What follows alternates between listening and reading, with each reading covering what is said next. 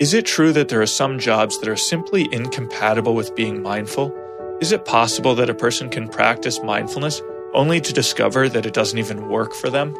In this episode, we'll show how mindfulness can be profitably practiced anywhere by anyone. I'm Sharif Younis with Dr. Kevin Majeres, and this is The Golden Hour.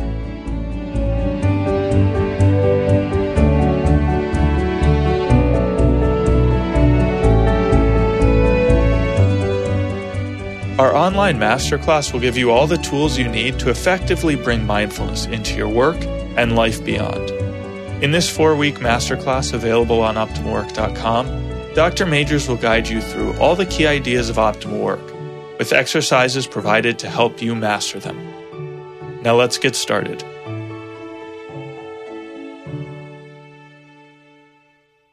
Hey, this is Sharif here with another episode of the Golden Hour, joined by Dr. Kevin Majeres. Kevin, good to be here with you again today.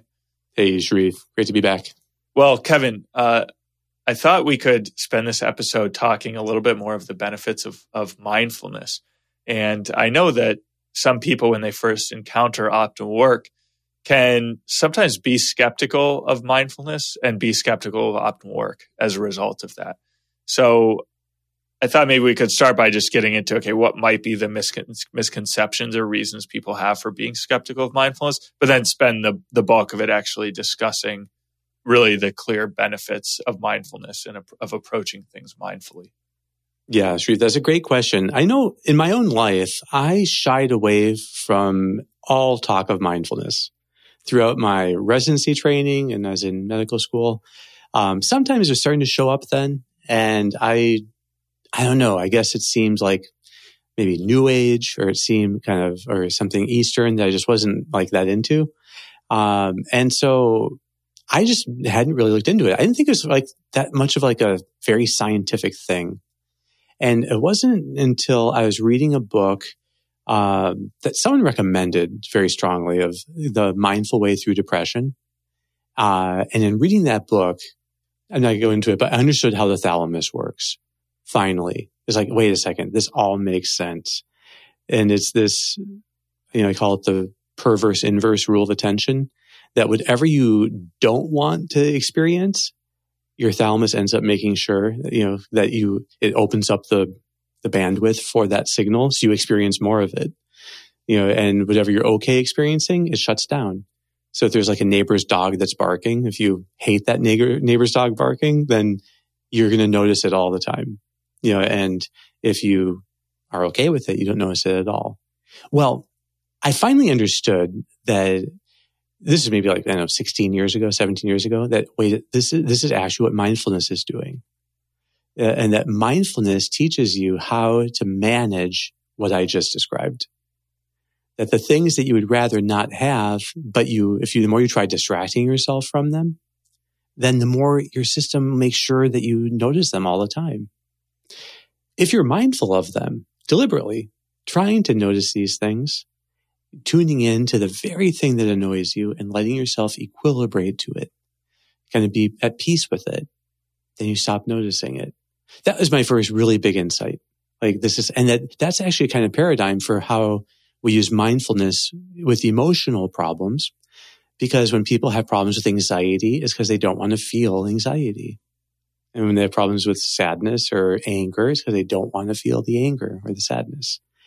Well, they end up getting stuck in vicious cycles, which we talk about a lot here, you know, where they give in to the anxiety by fleeing things and then they're just more anxious the next time. Or they give in to their anger and vent it, but then they're more angry the next time. And so mindfulness is an alternate path to being able to equilibrate your emotions and your attention you know, so that you can stay in the present moment at peace. So that's how I first learned about it and saw, well, this is actually a very powerful thing. Um, that is very, I think, is, is, is just how the human body works. I think that actually maybe the best way of saying is that mindfulness is actually a skill that anyone can get good at.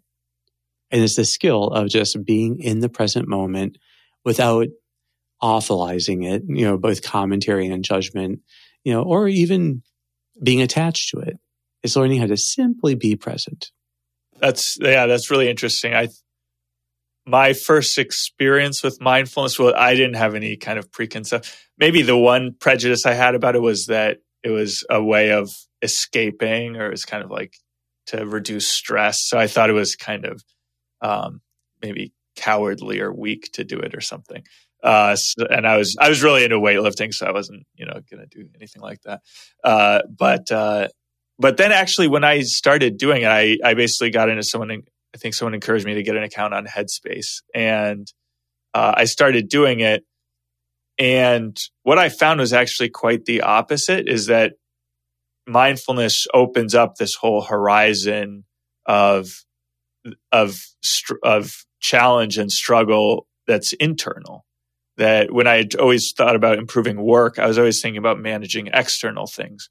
If I was managing people, how do you get other people to do what you want them to do?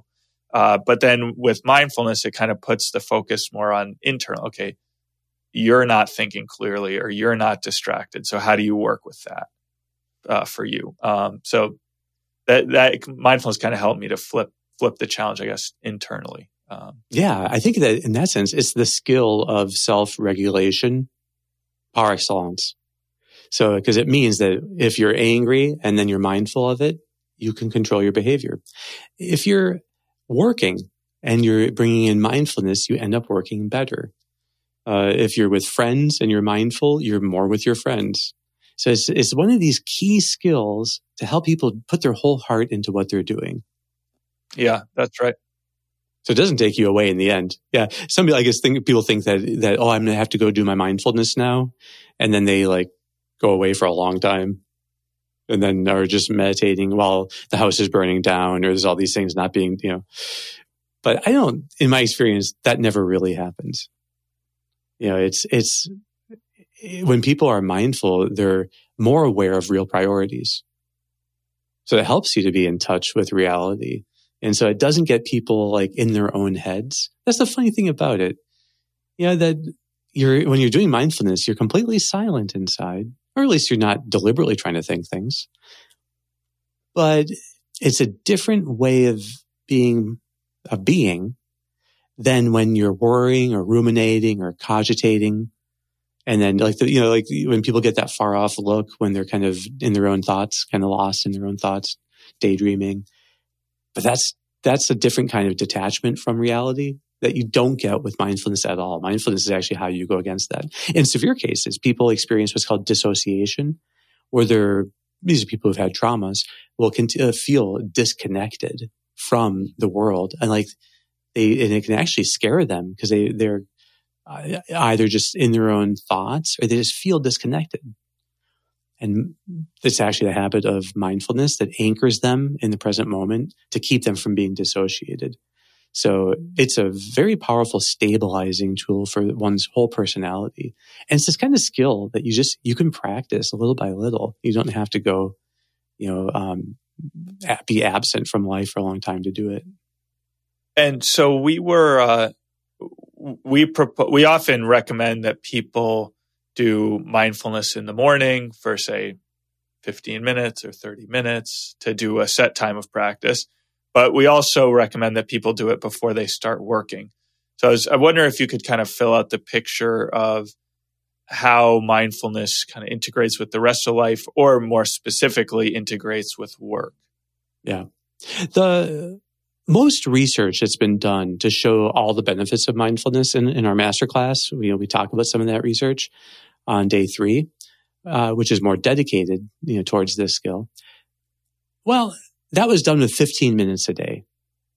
And I think when you're doing a research study, you want to study 15 minutes a day because you don't want to shortchange the practice and then find that there's no effect or, you know, something. So they just want to make sure it's adequate. In truth, we do not know what is the minimum needed dose of deliberate practice. So, and we do seem to know, I think, that there's an indication that that practice can be divided up. So I think that an ideal thing is that you get a certain amount in the morning and kind of, you would think that when you first wake up and you do mindfulness, won't it make you tired or you get sleepy? And in fact, it tends to give people energy. you know, at least with a little bit of time and practicing it, they find they're, they're more energized after it. It also helps people to help to deal with worrying, which many times is worst in the morning. So a lot of people who have trouble with worrying and controlling their imagination when they're anxious, well, they experience it especially in the morning. And so mindfulness in the morning is really good for that. And often we'll say right after exercise. And then you get even more of a, you know, exercise is an adrenaline kind of activity. And so you get sympathetic activation. Mindfulness gives you parasympathetic activation. It's the balancing. It zeroes out your stress response and you get even more parasympathetics after exercise. So the idea is then that's like a very nice morning routine that there's some time of exercise and then there's some time of mindfulness. But even then, even if you do that, there are still benefits to having small times of practice during the day. And, and this could be one minute or three minutes or five minutes of clearing your mind, of being silent, you know, before you start working so that you feel settled.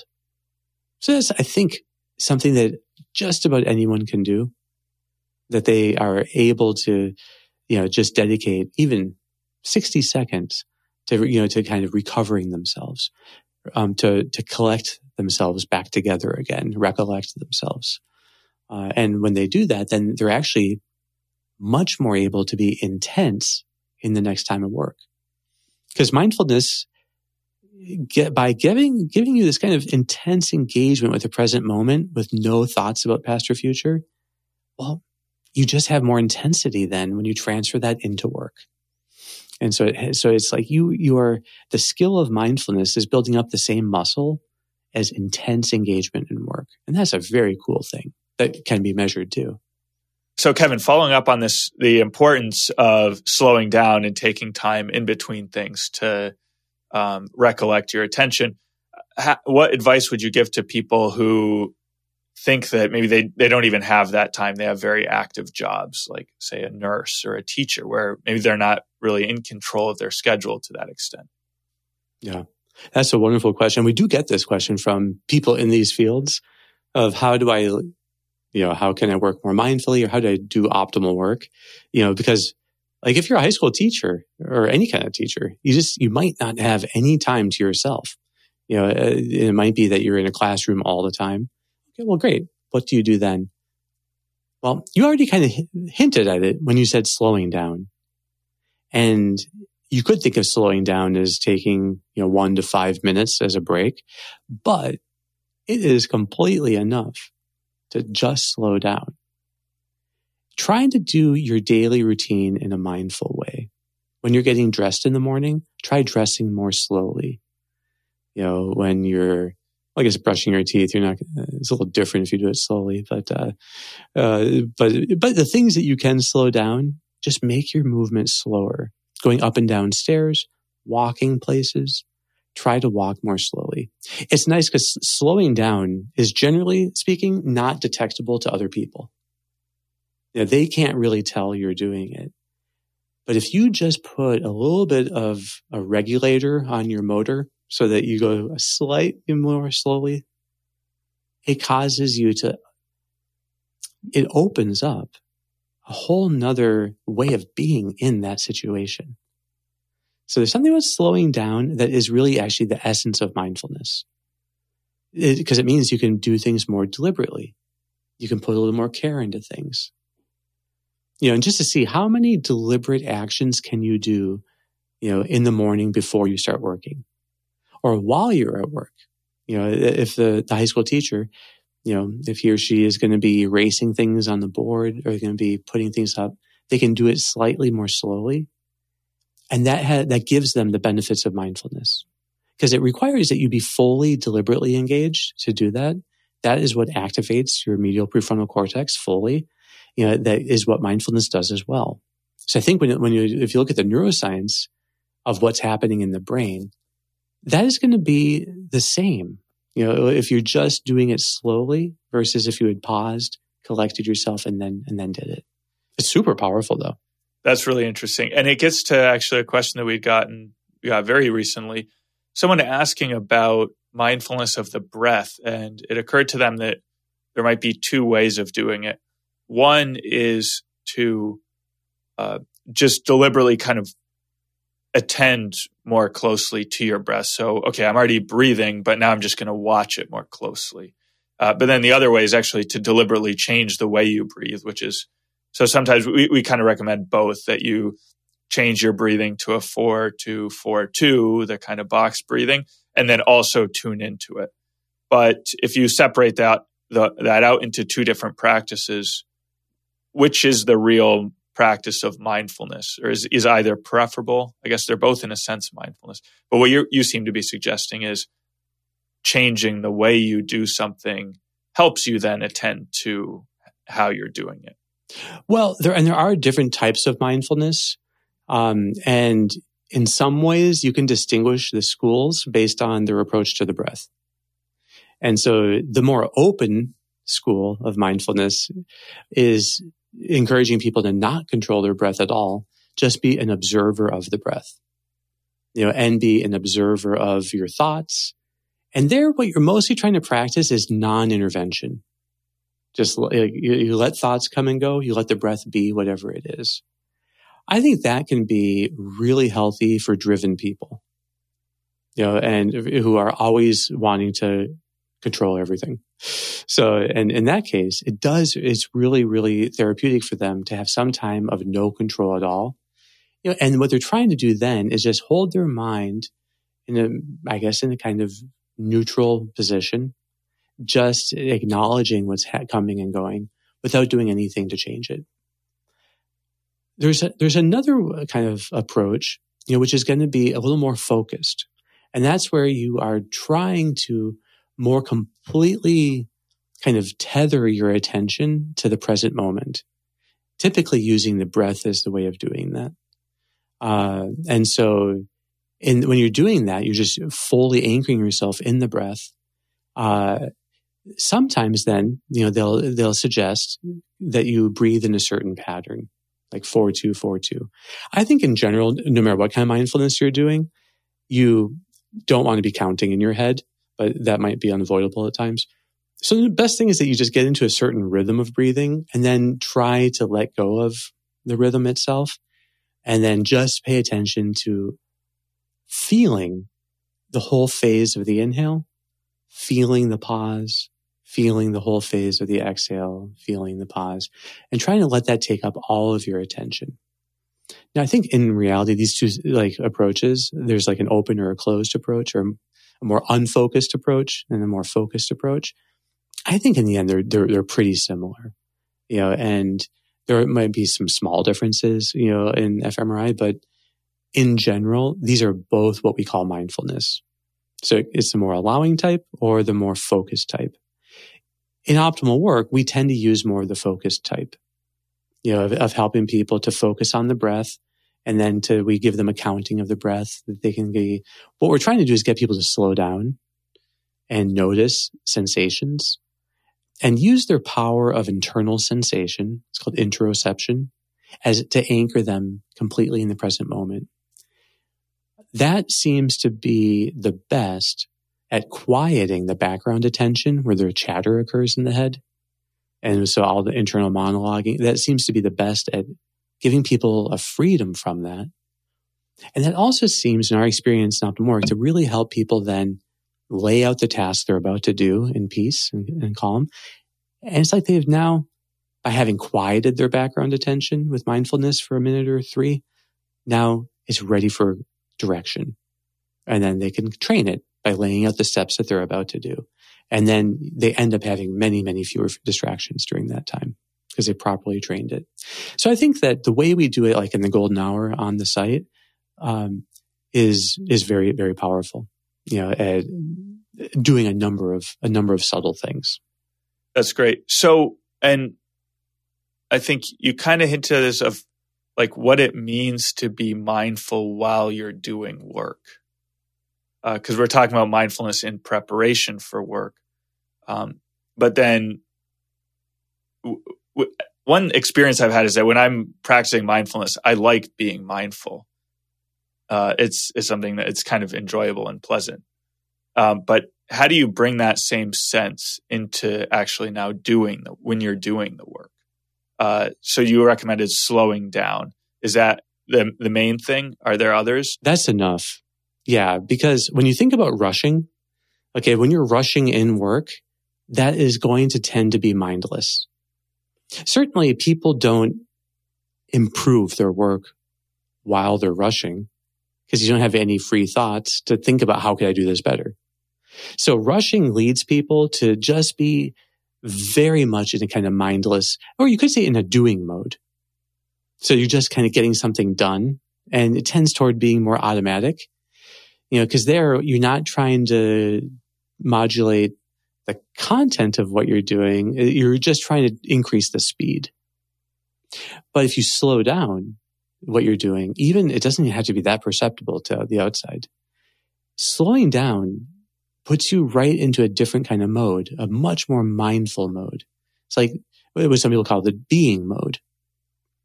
And then all these like this possibilities for doing a task with more love, more creativity, bringing in an ideal into the task. All of that opens up just by going slower. So whatever it is, if you can slow down a bit, you'll find the task is suddenly shapeable. It's, it can change. So, and I think that is a real discovery for people. But try doing anything more slowly and you'll see you can improve how you do it. Try to make it more elegant. Try to make your, your movements more fluid. You try to smooth things over. And as you do that, you actually stay very deliberate and mindful the whole time. So people who say that their jobs don't allow to be, them to be mindful, well, does your job allow you to be deliberate? Well, of course it does. All work is going to allow people to be deliberate in some way. Yeah, and I think even if you're playing, say, playing squash, you can play squash more deliberately, more mindfully by being aware of what you're doing. You're not rushing through the moves, even though the speed might not be that different, but in your head, you're being more deliberately attentive to how you're doing the forehand and the backhand.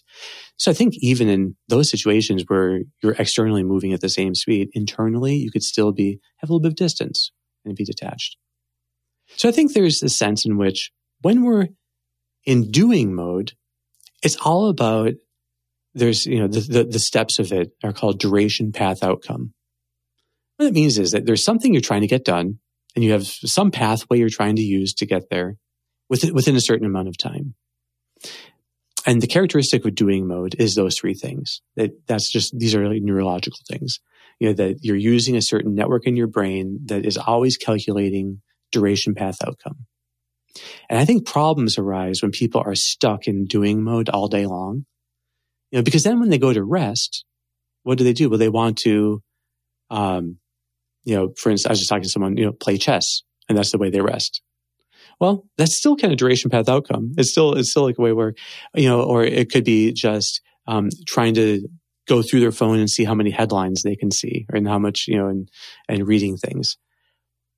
That's not really. I think what you want for a break is something that allows you just to completely get out of that duration path outcome or doing mode and just be being something where it doesn't matter how long it takes you know, and that could be, you know, since you, you go outside, you know, and, and you're able to like take in the, the, hopefully there's nature around you, you know, or at least there's the sky and to take that in or you're with people, you know, and you know, you talk to them and you just like forget about what you were doing and you put your whole attention into the person you're with.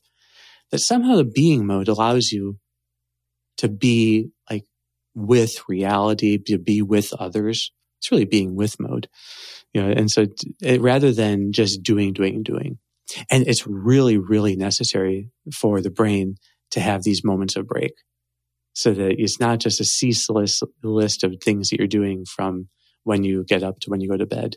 But there's some of these times you just turn all that off and now you're just doing something, which means that when people are doing mindfulness, I think it's best that they try to not be aware of how much time is left or how much, try to do it as if you had all the time in the world to do it. So you try to like not let yourself pay attention to how long or short it is so that you get out of duration path outcome. You it's not like they have this idea like, oh, I have this certain outcome I'm, I really want to be a certain level of mindfulness. And this is my strategy. And I'm going to do it for, you know, one minute or three minutes or five minutes. It could still actually be left in doing mode. And, and then you get this funny thing where people will say that they tried to be mindful and it didn't work. So that means that they had an outcome that they felt like they didn't have the right pathway. And so within the certain duration, they had an outcome and they didn't achieve it. That just shows that, you know, they were actually trying to be in doing mode while doing mindfulness. And so that, that's actually what doesn't work.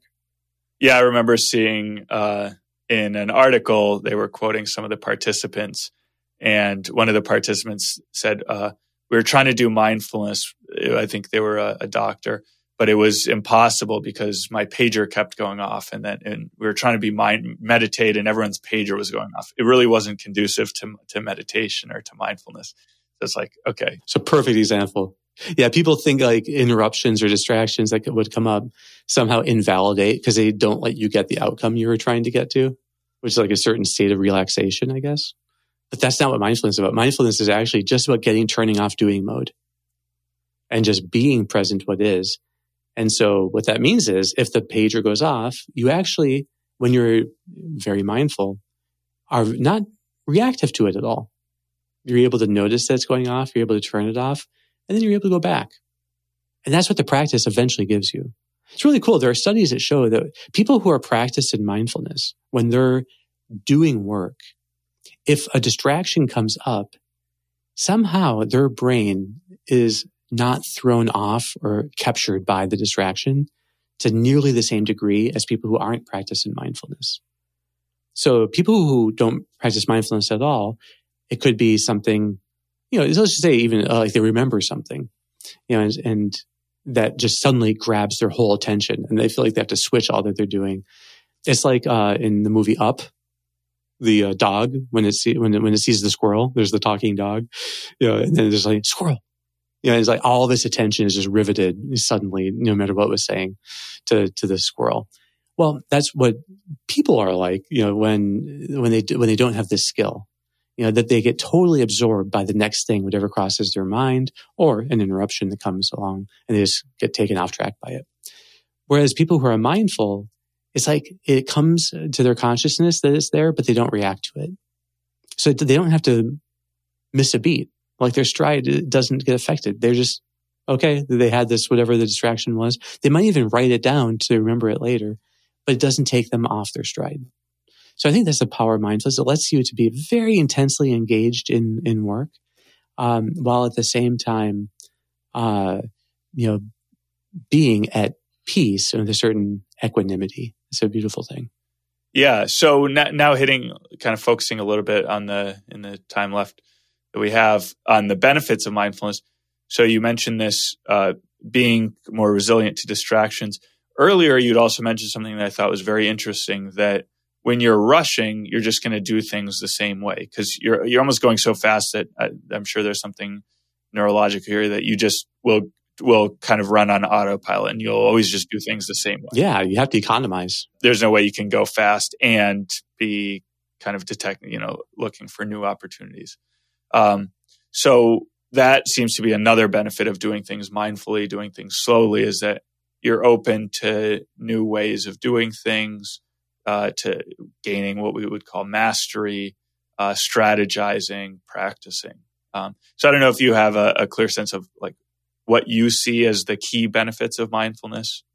No, I think that you listed them. There's a sense of um, calm and creativity and intensity and also confidence. I think that people who are able to practice mindfulness are not plagued by self doubts in the same way. They're not as as likely, you know, to be uh, charged with fight or flight, you know, because they're just not reactive as much to the thoughts that might come up or even the threat that might come up, and they can handle the threat calmly and coolly. So there is a sense that mindfulness gives us confidence, you know, and peace. So we become more unflappable uh, but at the same time, completely able to creatively engage the challenge. So I think in all these ways, it is one of these really like, crucial, necessary skills. Awesome. Well, great, Kevin. I don't know if you, uh, we're basically out of time now. I don't know if you have any final thoughts you want to leave us with. Uh, well, maybe just this idea that one great practice, you know, for of, of mindfulness is learning how to put more care into the smallest actions. So if you have to clean your room, say there's stuff that's dirty all over, to try to turn that into not one action of cleaning the room, but a series of very little ones. You know, so that you can do deliberately, put your whole attention into each of the deliberate things. I think once you slow down while doing that, you, you'll, you'll see something that is hard to put into words, but it's actually possible to in some way put love and care into each of those actions. So you find that the actions become receptacles for love. But there's something about, uh, you know, people say love dilates the eyes. Uh, and that's a great, but that's what happens when you slow down a bit. So to slow down, and then you'll see that in fact, the smallest actions can even contain your highest ideals. I like that. Okay. I, I'm going to spend this afternoon working a little bit more slowly than usual. Me too. Okay. Great. Well, thanks so much, Kevin. Thanks, Sharif. We'll be back next week. Well, thanks so much for listening. I hope you enjoyed the episode.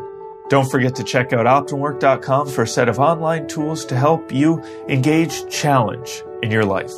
See you next week.